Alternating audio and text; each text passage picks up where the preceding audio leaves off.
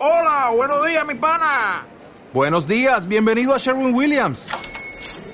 ¡Ey! ¿Qué onda, compadre? ¿Qué onda? Ya tengo lista la pintura que ordenaste en el ProPlus app. Con más de 6.000 representantes en nuestras tiendas listos para atenderte en tu idioma y beneficios para contratistas que encontrarás en aliadopro.com. En Sherwin Williams somos el aliado del PRO.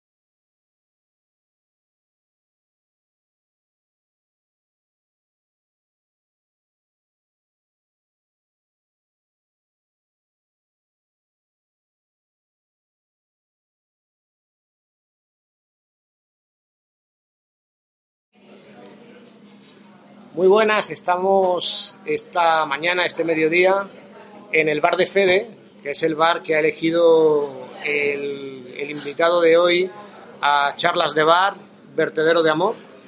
Eh, tenemos con todos ustedes, o aquí conmigo ahora tomando una, una cerveza, a Miguel Ángel Guardia. Miguel Ángel Guardia es director de la Oficina de Proyectos en el Vicerrectorado de Investigación y Transferencia y, bueno, y desde hace ya un año y medio pues compañero también en el Vicerrectorado. ¿Qué tal, Miguel Ángel? Pues encantado de estar con, con vosotros, con todos vosotros hoy y aparte de lo que ha dicho Esteban, mm, también soy un fan de, de lo que significa Media Lab y de la actividad que está haciendo eh, innovadora en la investigación en nuestra universidad y por eso me he prestado a colaborar, porque soy una persona de, poca, de pocas palabras. Pues sí, la verdad que, que, me ha costado me ha costado convencerlo, eh, pero bueno, eh, vamos a ver qué da de sí esta conversación en la que ya tenemos delante una, una cervecita lámbara eh, que nos ayudará a buen seguro junto con la tapa esta carne en salsa a, a, charlar un poco de la investigación en nuestra universidad. ¿Cuánto tiempo llevas trabajando en el Vicerrectorado de Investigación ahora mismo? Eh, la verdad que casi he perdido la cuenta, llevo 17 años. De los 25, 26 que llevo en la universidad, 17 son en el Vicerrectorado y o sea que llevo mucho tiempo. Han, han pasado mucho muchas cosas, ha, ha, cambiado mucha gente, pero el espíritu sigue siendo... Muchos vicerrectores muchos vicerrectoras también. Muchas vicerrectoras, rectores, sí. rectoras. Mm. Pero los compañeros siguen. Los compañeros siguen. Eso, eso te iba a comentar, ¿no? Porque muchas veces cuando uno habla de, de universidad, eh, solamente nos centramos en el ámbito de la investigación, de, bueno, de las cosas tan interesantes que muchos compañeros están eh, desarrollando, pero muchas veces para, para poder desarrollar todo eso tiene que haber detrás un equipo humano y técnico que dé soporte a, a, esa investigación, a esos proyectos, a esas convocatorias, y esa es la parte en la que, digamos, tu trabajo se centra, ¿no? Efectivamente, los investigadores eh, tienen mucho trabajo de investigación, básicamente, a lo que se tienen que dedicar, pero el hecho de tener ayuda a financiación pública le hace que tienen que tener una serie de requisitos de burocracia que hay que arreglar. Nosotros estamos un poco para hacer la vida más fácil, para ayudarlos a que consigan fondos, sí. para ayudarlos a que consigan personal, sí. becarios, contratados, para que la maquinaria siga y para que somos un poquito el aceite, el aceite. de la maquinaria sí. para que la maquinaria que es fantástica y que es divina pueda girar. En realidad vosotros yo, yo, yo creo que soy un poco como los buenos árbitros, ¿no? Hacen que el partido se pueda jugar, eh, pero no se tienen que notar mucho. Es decir, yo creo que muchas veces al investigador eh, lo que necesita es que no haya ahí un... Que se resuelvan problemas, ¿no? Que se pueda centrar en lo que él hace bien, en su valor añadido, ¿no? Un poco cuál es tu visión en ese sentido de la gestión que hacéis. Totalmente de acuerdo. Esteban, vamos, de hecho, eh, yo sé que tú eres un gran coacher. Eh, yo he aprendido de ti, aprendo de mucha gente cuando desde siempre con el núcleo duro de nuestros compañeros del vicerrectorado siempre hemos tenido una frase que viene a resumir lo que tú has dicho. Eh, los gestores no nos podemos apropiar de lo que se hace. No somos, gracias a nosotros no se hacen las cosas, pero sí que si lo hacemos mal podemos dificultar eh, mucho las cosas que se hacen. O sea, nuestra primera misión sí. siempre, cada día, cada vez que te levantas, cada vez que haces una normativa, cada vez que haces un formulario, cada vez que haces una revisión, tienes que levantarte pensando, no puedo estar aquí para dificultar esto, tengo mm. que dar soluciones. Sí. Y eso creo que es lo que tal vez nos bueno, una seña distintiva, yo creo que sí. está en casi en muchísimos servicios de la universidad, en casi todos los servicios de la universidad tenemos ya esa seña, pero en el vicerrectorado lo tenemos a gala de cada día pensar cómo hacerlo lo más fácil posible.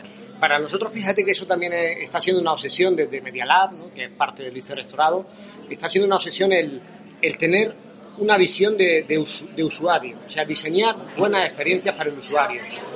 Y últimamente una imagen que utilizo mucho es la de cómo escribimos los correos electrónicos.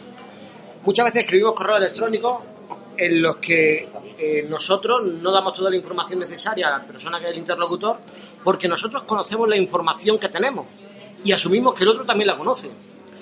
Entonces yo creo que ese correo electrónico muchas veces sirve de indicador de hasta qué punto somos capaces de empatizar con lo que el otro sabe, con lo que al otro le pedimos, con lo que, digamos, el otro eh, necesita, ¿no? Para que detrás de ese correo no haya 10 más, sino que haya solamente uno que resuelva el problema. Esta visión de usuario yo creo que es muy importante, ¿no? No sé si quizás eso es un giro que tú estás viendo también que se está produciendo en, la universidad cada vez más, ¿no? Eh, yo creo que eso es, en la universidad desde luego sí que ha pasado, ha evolucionado mucho. Eh, los gestores, los funcionarios, por decir la palabra de siempre, los funcionarios, los administrativos, queremos tener las cosas estables, queremos tener las cosas claras, no queremos, no nos gusta trabajar con incertidumbre. Mm. Eh, no nos gusta replantearnos lo que hacemos, esa es la visión que se tiene desde fuera. La realidad que yo me he encontrado en, eh, la investigación es que si tienes esa actitud, eh, la gestión es inviable. El mundo cambia, todo cambia, tienes que todos los días replantearte lo que haces, pensando, como dices, poniéndote en la piel del otro. O sea, no es lo que yo quiero, es qué es lo que tú necesitas y cómo puedo satisfacer esa necesidad. Hay que replanteárselo, siempre con los límites, por supuesto, de la legalidad, pero eh, con una actitud siempre positiva para solucionar ese tipo de problemas. Eh, cuando consigues que tu grupo de trabajo, tu equipo de trabajo interiorice esa filosofía, todo es mucho más fácil. La gente toma iniciativa, la gente es capaz de resolver y adaptar los problemas a, lo que le plantea el otro, por así decirlo, de forma que cuando ha pasado tanto tiempo empezamos a confundir, y tú que eres profesor lo conoces bien, en el vicerrectorado empezamos a confundir el otro con nosotros. Y casi somos un solo grupo en el que el otro, el investigador y nosotros somos, somos lo mismo. Porque eh, desde la cercanía que ahora mismo tengo con, el, día a día, el día a día del vicerrectorado, pero sin estar, digamos, al pie del cañón como vosotros, Ahora mismo, por ejemplo, habéis pasado un gran reto, ¿no? que han sido una serie de contratos que se han tenido que, lanzar en apenas un mes, mes y medio, eh, generando en muchos casos gente que pueda decir, oye, pues tal cosa se podría haber hecho mejor, o tal cosa. O sea, había afrontado un reto que es tremendo, que es gestionar eh, miles de solicitudes y lo había hecho con éxito. Yo quería un poco preguntaros ¿Cómo habéis vivido eso? ¿Cómo viví algunos de esos procesos en los que de pronto pues, la Junta de Andalucía lanza una convocatoria eh, considerable, eh, con una financiación importante y de pronto pues, lo único que se ve es que salen unas plazas, gente que está contenta, gente que no, pero detrás hay mucho trabajo ¿no? para gestionar eso, para, para que funcione. ¿Cómo ha sido esta experiencia reciente ¿no? que acaba de casi de concretarse? ¿no? La verdad que ya tú lo dices, efectivamente ha sido una experiencia ahora interesante, mientras hemos estado dentro de ella estresante, pero eh, vuelve a estar dentro de nuestra filosofía de trabajo. O sea, cuando tu equipo está acostumbrado a afrontar retos, no se echa nadie hacia atrás. O sea, una actitud siempre positiva. Vamos a intentar hacerlo bien.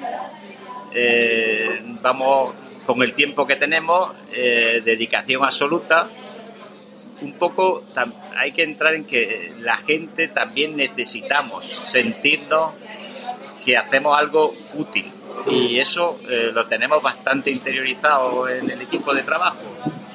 Si eso, si sentirte útil implica dedicarle mucha hora en un momento específico, no importa, se hace. Se hace. Eh, desde, tu, desde, desde tu experiencia ¿no? como, como gestor ¿no? de, de, de equipos, eh, cuán importante es poder motivar, poder integrar a un equipo que muchas veces tú no has elegido y que además, digamos, no puedes bueno, pues prescindir de él o ampliar con la flexibilidad con la que muchas veces podría ser conveniente. Es decir, ¿cómo se realiza esa propia labor de, decir, de coach, ¿no? como se comenta ahora y que tú mencionabas antes? Porque en la universidad, pues mucha gente, yo creo que además te considera a ti una persona que en ese sentido tiene una gran capacidad en, la gestión. ¿Cuál es tu experiencia? ¿Cómo, ¿Qué para ti importante a la hora de gestionar? Te agradezco el halago que no merezco, ya lo sabes. Eh, hay una cosa que a mí desde siempre me ha preocupado y es que la gente con la que hacer la vida más fácil a la gente con la que con la que te rodea por supuesto con tu con tu compañero de trabajo. Y, no dar por hecho ciertas premisas como la premisa de que con menos trabajo se es más feliz. Eh, cuando una persona se siente motivada y realizada es cuando hace un trabajo que siente útil en el que puede aportar eh, su propia libertad para mejorarlo, lo que hace, y eso a la larga es lo que realmente resulta estimulante para una persona. Cuando consigue eh, un grupo con esas condiciones, eh, la realidad es que todo es muy fácil, porque la gente mm, quiere más, quiere más libertad, quiere más trabajo y al final se, se retroalimenta, ¿no? Un poco bastante fácil una vez que eh, está puesto en marcha la dinámica. Sí. realmente al final yo, yo creo que, que, en los equipos lo realmente complicado es generar esa dinámica, ¿no? Dinámica, por ejemplo, de apertura, de compartir, de colaborar, de innovar. Eh, yo sé que tú eres uno de los líderes ¿no? de, de una red, eh, la red UGI, en la que distintos... Te, cuento un poco lo, de la red. Lo, bueno, lo de la red es una red nacional de gestores de servicios de investigación de universidades españolas. Ahora mismo, efectivamente, yo soy el coordinador de la red. Y es un lugar muy interesante eh, en el que podemos compartir y compartimos muchas iniciativas, muchas experiencias, donde nos sirve de comparación de cómo estamos, donde hemos llegado a un grado de confianza y de apertura que nos hace realmente aprender y por tanto las experiencias que se hacen bien en Cataluña, en Madrid, en Andalucía, en Granada, eh, fluyen muy rápidamente hacia las demás personas porque realmente todos eh, compartimos ese tipo de experiencias positivas. Entonces, un lugar, una de las cosas que también te motivan a seguir en esta actividad es que ves que eh, no es un mundo cerrado, es un mundo abierto. Todos aprendemos, todos compartimos, siempre hay alguien por delante, siempre hay, hay una meta que tienes que ir consiguiendo, nunca te quedas parado y es muy estimulante. O sea, eso en el ámbito de la administración es, difícil de conseguir. es, fundamental. Es, mucho más parecido en ese sentido a lo que puede pasar en una empresa privada. Pero en fin, me gustaría hablar también de nuestros investigadores, no solamente de nosotros. Ahora vamos a pasar a los, a los investigadores, ¿no? Pero, pero quería aprovecharlo porque es verdad que esto que estamos comentando forma parte de vuestro, vuestro día a día, que es el que quizás es más oculto, ¿no? El investigador en el fondo está haciendo algo eh, que actúa sobre la sociedad, sobre, sobre el nuevo, digamos, nuevo conocimiento y quizás es lo que nos preocupamos siempre de comunicar.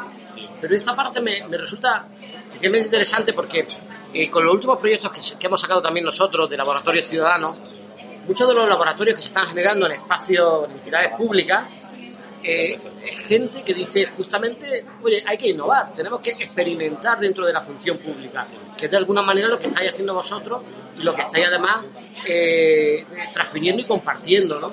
¿Cuánto tiempo llevas a red? Llevamos 12 años, 12, años, de funcionamiento eh, y creo que hemos consolidado una manera de, trabajar, una manera de mejorar y de compartir que espero se mantenga muchos muchos años. Enlazando esto con, con, justamente la investigación en la Universidad de Granada, ¿qué papel consideras tú, aunque eres parte ¿no? de, de, de, este digamos entramado, pero qué papel consideras que la Universidad de Granada en esa gestión desempeña dentro del panorama nacional. Es decir, somos una universidad innovadora, eh, aportamos iniciativas, somos referentes. ¿En qué lugar nos encontramos? Yo, eh, la, la, verdad que una de las grandes ventajas de estar en una red nacional es que empieza a ver cómo los demás valoran en el resto de España cómo eh, sienten que es tu universidad. O sea, cuando estás en una red, tú dejas de ser una persona y eres una institución, eres una persona, pero a la vez una institución, una doble, una doble vía, te miran como persona, pero te miran como institución. Y me siento cada vez más satisfecho de ver cuál es la, la posición en que nos sitúan mentalmente el resto de universidades españolas. O sea, la Universidad de Granada sin echar las campanas al vuelo, es, por así decirlo, una anomalía eh, geográficamente en la geografía española, donde solo triunfan las universidades catalanas, vascas y en algún a media valenciana, igual que en la economía. Y somos una, una total eh, cuestión extraña que circula por ahí, una universidad que, que está por arriba en, lo- en todas las referencias de investigación y sin embargo está muy al sur y en una de las tierras con menos industria, Sí. con menos inversión pública y con menos inversión privada. Y probablemente los granadinos, como somos un poco especiales, pues lo damos por hecho, pero no lo valoramos suficientemente eh, el valor que tienen nuestros investigadores, o sea, la cantidad de investigadores excelentes, investigadores e investigadoras, por supuesto, en, sin género, Sí. eh, que hay en un sitio como Granada, creo que no es conocido, no digo ya valorado, sino conocido suficientemente por la sociedad en la que estamos. Sí, sí, sí. Pues justamente, hablando ya de, los- de los investigadores, cuéntanos un poco sobre, sobre estos investigadores con los que tratáis en el día a día, sobre bueno, los proyectos que, que se están llevando a cabo con, con ellos. Bueno, yo ya sabes que estamos- estoy más en el ámbito de la, de la gestión. En primer lugar, te diría que el investigador es una persona atípica. O sea, me gustaría decir, no es una persona que entra en los parámetros normales de, de cómo funciona la, en general, cómo funcionamos las personas. O sea, Sí. El investigador es una persona que tiene el buen investigador, y aquí hay cientos, por no decir miles, de buenos investigadores, algunos extraordinarios, son personas que eh, no rehuyen del trabajo, cuando el trabajo no está ligado a la retribución, primera regla que se rompe, no va a tener más retribución por trabajar más, probablemente incluso va a tener menos capacidad de ganar dinero que si te dedicara a otro tipo de actividades. Ajá. y sin embargo vuelca tu vida, tu hora, eh, parte también de tu actividad familiar, la vuelca realmente en tus sueños. O sea, yo Sí. a- al investigador lo veo en parte, al gran investigador, un soñador. Un soñador. Me gusta, me gusta esa visión. Es verdad que el investigador tiene que ser una persona ambiciosa, ambiciosa al mismo tiempo que buena parte de lo que hace, como tú dices, no lleva una retribución asociada. Eh, ¿En qué área, Miguel Ángel, somos especialmente eh, potentes en nuestra universidad? Realmente eh, en la Universidad de Granada, que es una universidad muy generalista, hay áreas que destacan muchísimo a nivel internacional, pero todas realmente, y no es por, por quedar bien con todos, pero en todas las áreas hay grupos excelentes, excelentes a nivel nacional e internacional.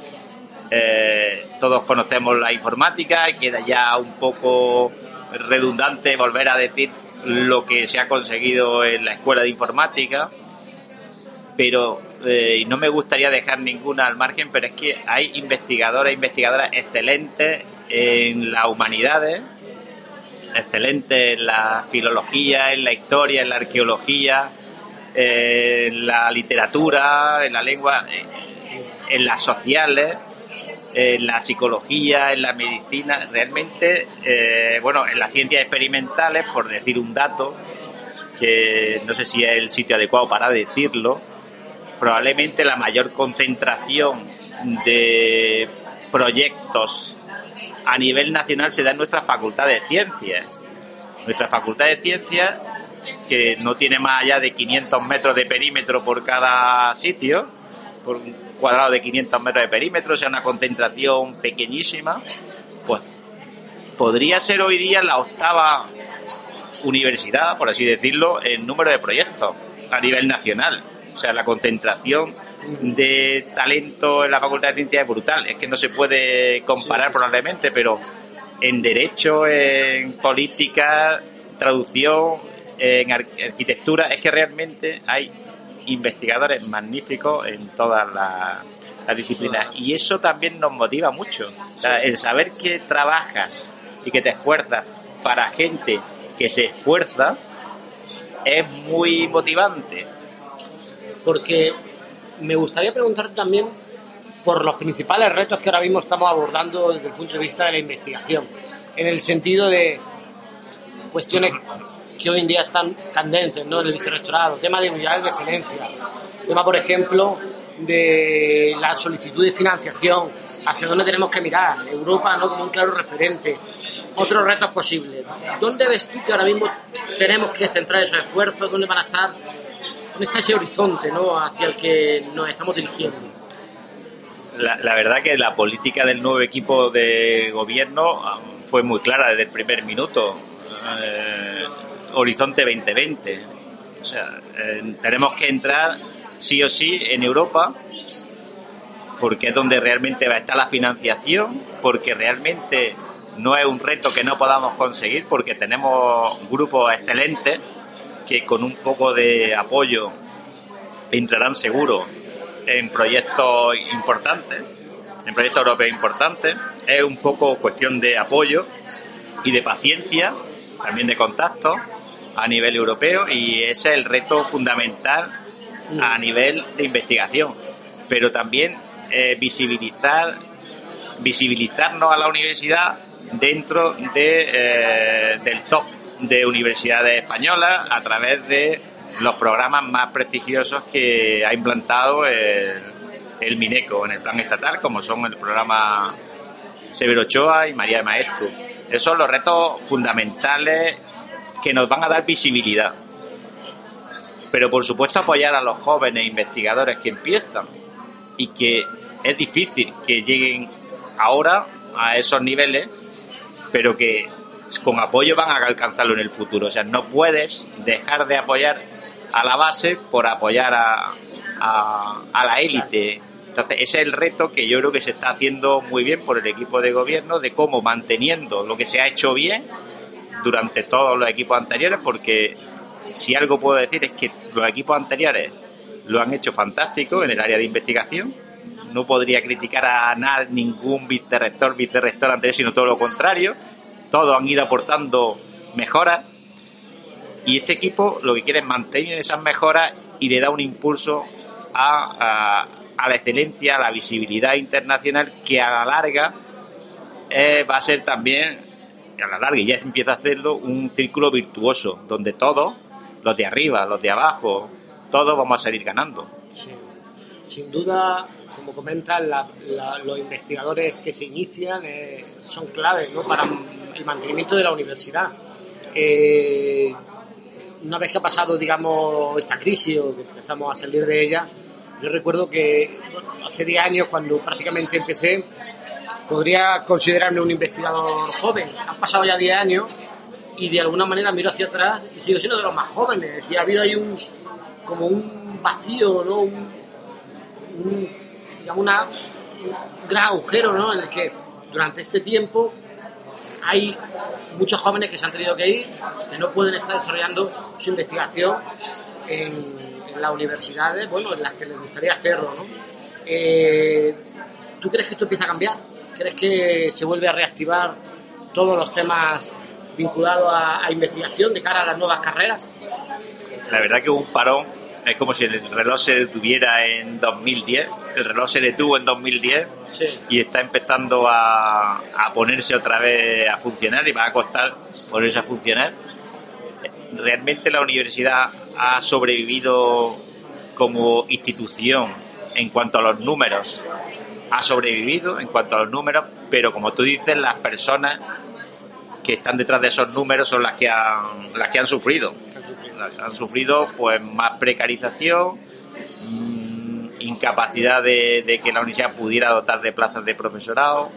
Realmente ha sido un proceso y está siendo un proceso complicado, muy complicado para las personas que estáis que estáis metidas en el mundo de la investigación. Sí, sí, sin duda, yo creo que uno de los, de los temas por resolver ¿no? en nuestro modelo universitario es esta vinculación tan estrecha entre lo que es la dotación de, de, de esas plazas vinculado a docencia, cuando por otra parte la investigación muchas veces está reclamando otras cosas.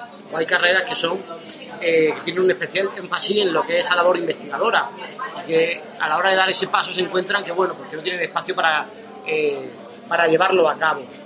Eh, quizá trabajar distintos perfiles ¿no? en, la carrera, en la carrera académica podría ser una solución en la que hubiera un, un perfil investigador ¿no? que permitiera, a lo mejor enfocado a cuestiones de transferencia de conocimiento, de, de, de, justificar o sostener, no hacer sostenible un modelo más intensivo en conocimiento, ¿no? sin estar vinculado a lo que sería una docencia. Yo, la verdad que de, ya sabes que llevo 17 años dentro de, del vicerrectorado de investigación y estoy muy limitado en cuanto a mis conocimientos de, de la docencia, de las características, de las necesidades, incluso de las necesidades de la docencia. Entonces tengo una visión un poco más, no digo que más limitada, eh, pero eh, sí comparto dentro de esa reflexión que siempre se da. Eh, son buenos docentes, para ser buen docente hay que ser un buen investigador. Esa, esa frase, esa pregunta, para ser buen docente hay que ser buen investigador, es, una reflexión que lleva años, años, y hay muchas opiniones. Mi opinión personal es que para ser buen investigador hay que ser un gran trabajador. O sea, nadie a la larga, nadie a la larga consigue nada en investigación si no es con mucho, mucho, mucho esfuerzo. Y el que se esfuerza mucho suele hacer bien casi todo lo que se propone. O sea, me extrañaría que un gran investigador no fuera un gran docente. Eh, si no lo es, probablemente sea porque no le, no le motiven, no le motiven hacia la docencia, es la motivación pero es un perfil del carácter, el ser investigador. Ya digo, el investigador es un soñador, es una persona que se esfuerza por una meta y eso, tenerlo en una organización no tiene precio. sin duda. Eh, bueno, para, para, para concluir, me gustaría, me gustaría resaltar algo que desde el año y medio que, que llevo compartiendo con vosotros he podido observar y es ese gran ambiente ¿no? que hay en el vicerrectorado de, de investigación. Eh, ¿Cuál es el secreto, Miguel Ángel? Eh, la cerveza de los viernes. Eh, yo sé que tú siempre te, te, te, tienes que ir antes porque, bueno, otros compromisos, pero ¿cuál es, cuál es el secreto? La cerveza de los viernes son uno de los secretos. Siempre que sean solo los viernes. Claro. Para que no pierdan el aliciente el secreto, creo que te lo he dicho, es un poco eh, estar en el sitio adecuado, estamos en el sitio adecuado, estamos en un sitio donde eh, sabemos que nuestro trabajo es útil, sabemos que hay gente que si nosotros trabajamos 10, eh, hay gente que trabaja 100, que son nuestros investigadores, y eso te hace eh, esforzarte un poco más porque sabes que el esfuerzo tuyo es necesario y es útil. Entonces, uno de los secretos es que tenemos mucho trabajo, otro de los secretos es que, que tenemos capacidad de, de, de, ser, de tener iniciativa en nuestro trabajo y eso hace que, que nos sintamos a gusto. O sea, yo no me veo en otro sitio, no me veo en otro sitio que no sea con Ilse, con Yolanda, con Juan Antonio, con Antonio José, con Dani, con todos los nuevos, porque juntados hemos conseguido tener un grupo de veteranos en el que además entra un grupo de innovadores continuos que no nos hacéis que nos durmamos y eso nos tiene despiertos. Eso no tiene precio, en la administración no tiene precio. Pues justamente esta filosofía que comenta es la que tenemos con estas charlas de bar, vertederos de amor, ¿no? de amor a la gestión, a la ciencia, al conocimiento, porque tú más que nadie probablemente en esta universidad habrás tenido conversaciones con investigadores que como, como se decía en Blade Runner, eh, no creeríais. ¿no? es decir, la idea de, de, esta charla de Bar Vertedero de Amor es poder compartir con aquel que lo quiera escuchar algunas de estas magníficas conversaciones que mantenemos con, con gente fantástica, con trabajadores, trabajadores de la investigación, del conocimiento, de la gestión, que tienen algo que, que decir, que aportar y de los que tenemos algo que aprender. Pues yo, Miguel Ángel, quería darte las gracias por esta, por esta cerveza. Y, bueno, pues nos seguimos, nos seguimos viendo y espero que pronto podamos volver a estar aquí en, en, en este espacio. Bueno, muchas gracias Esteban, ha sido un placer, ya lo sabes, y ha sido un placer poder decir eh, un poco la visión de, de mis compañeros, hablo en nombre de todos, sobre lo orgullosos que nos sentimos de estar donde estamos en el vicerrectorado que estamos y en la universidad que estamos y de si podemos, en la medida que podamos, transmitir ese optimismo pues a las personas que nos escuchen. O sea, tenemos que ser optimistas con el futuro, con el presente, porque estamos en un sitio extraordinario y, tenemos que dejarlo mejor de lo que nos lo encontramos. Ese es un poco el objetivo de todo. Muchas gracias, Tema, porque contigo lo vamos a conseguirlo, seguro. Pues nada más que añadir. Muchas gracias.